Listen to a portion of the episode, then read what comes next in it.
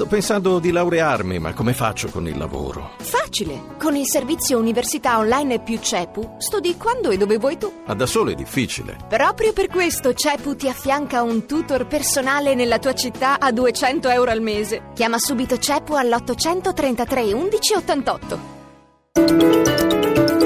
Radio 1 News Economy. Buon pomeriggio da Paola Bonanni. Wall Street attende i verbali dell'ultima riunione della Fed. Le minute potrebbero contenere indicazioni sul rialzo dei tassi, da molti osservatori possibile già entro la fine del 2015. Intanto i mercati europei hanno terminato la seduta. Gli aggiornamenti da Milano con Sabrina Manfroi.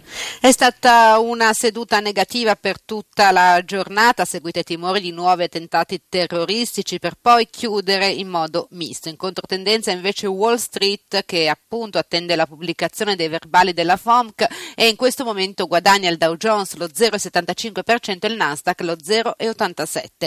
Chiude in calo Milano che perde lo 0,98%, giù anche Parigi meno 0,62%, eh, lo, eh, Francoforte scusate contiene le perdite allo 0,10%, Londra invece più 0,16%. A Piazza Affari le vendite hanno colpito soprattutto Enel che ha perso il 2,99% ed Enel Green Power meno 3,44% dopo la presentazione presentazione del piano del gruppo. Male anche Xor che ha perso il 2,59, Unicredit tra i bancari meno 1,87 sul fronte opposto, balzo per CNH più 3,63%.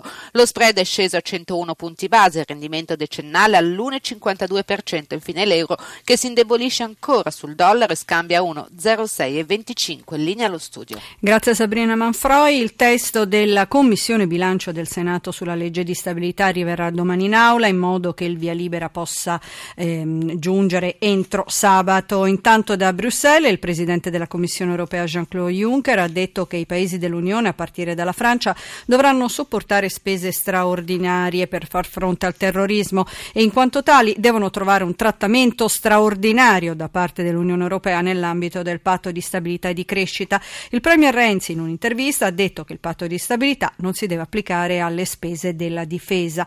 Prove di accordo tra governo e parti sociali che a Riccione all'assemblea programmatica della CISL parlano di riforme di contrattazione. L'inviata Anna Trebbi. È in atto un cambiamento talmente profondo delle regole del gioco che tutti i soggetti sono chiamati ad una riforma di se stessi. Ovviamente io penso che le autoriforme siano meglio delle riforme imposte. Non credo che l'unanimità sia il metro di misura per decidere se si va avanti o meno. Avanti con chi ci crede? Il sottosegretario all'economia Pierpaolo Baretta, in collegamento con l'assemblea programmatica della Cisla Riccione, cerca un fronte comune sulle riforme a partire dalla contrattazione per ridare all'Italia il posto e il ruolo che merita. Ma per cambiare davvero, gli ricorda il numero uno della Cisla, Anna Maria Furlan, il governo dovrebbe cambiare atteggiamento. Basterebbe che il governo riconoscesse ogni tanto che le parti sociali per le loro competenze rappresenta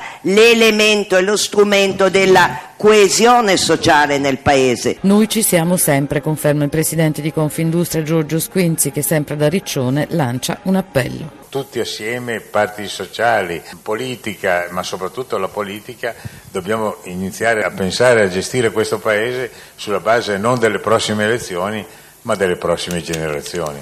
La sharing economy è in forte crescita in Italia è quanto emerge da uno studio presentato a Share Italy, l'evento dedicato all'economia collaborativa che si è svolto a Milano. Giuseppe Di Marco. I siti e le applicazioni che mettono a disposizione beni e servizi in condivisione sono sempre più diffusi in Italia. Le piattaforme di sharing economy sono cresciute del 35,5% quest'anno rispetto al 2014. Secondo una ricerca curata da collaboriamo.org, i settori in cui si concentrano le aziende di economia collaborativa sono quello dei trasporti, che rappresenta il 19% del totale, lo scambio di beni di consumo con il 15% e il turismo con la stessa percentuale. In forte ascesa anche anche il crowdfunding, una forma di finanziamento dal basso con la quale vengono raccolti fondi per progetti di ogni genere. Secondo un'altra ricerca realizzata dall'Università Cattolica del Sacro Cuore, le piattaforme specializzate in questo ambito sono aumentate del 68%, anche se in quasi la metà dei casi il numero dei donatori è inferiore a 500, il giro d'affari è passato dai 30,6 milioni del 2014 ai 56,8 del 2015, con una crescita dell'85%. Manca però un ecosistema in in grado di supportare questi servizi. Quattro piattaforme di sharing su cinque e due piattaforme di crowdfunding su tre hanno utilizzato prevalentemente risparmi personali per lanciare il servizio.